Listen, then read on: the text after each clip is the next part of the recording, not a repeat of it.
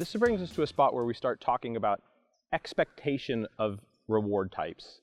And so in dog training, one of the things that's very important is that we build an expectation of a certain type of reward because the dog's past experience with the behavior and rewards is what drives its future performance.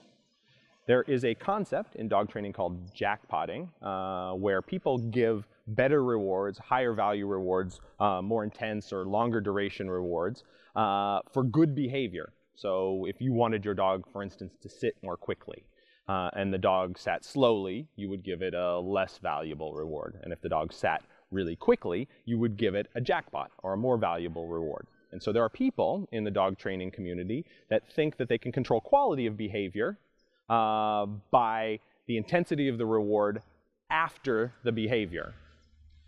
In truth, I think what happens is the dog's past experience with the behavior and reward is what drives their future performance. So if I were to jackpot my dog, it has nothing to do with how quickly the dog just did the behavior before that, but it creates an expectation for a higher value reward next time, potentially.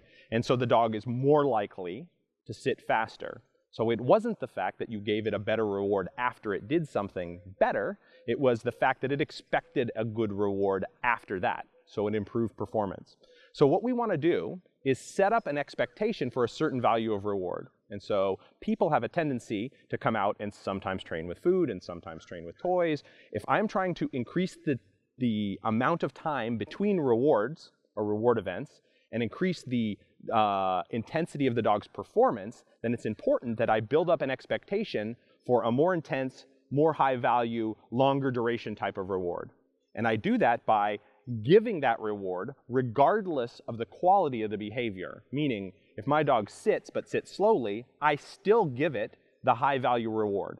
And by having created that expectation, my dog now expects it next time, and so is actually bringing energy to the work and is more likely to sit quickly the next time around. So building that expectation is very important. And people that go back and forth between low value and high value rewards can sometimes hamper their performance. Because if the dog comes out and thinks, hey, this is one of those times I get one of those low value rewards, they won't have as much energy and they're not going to put the same energy into their work.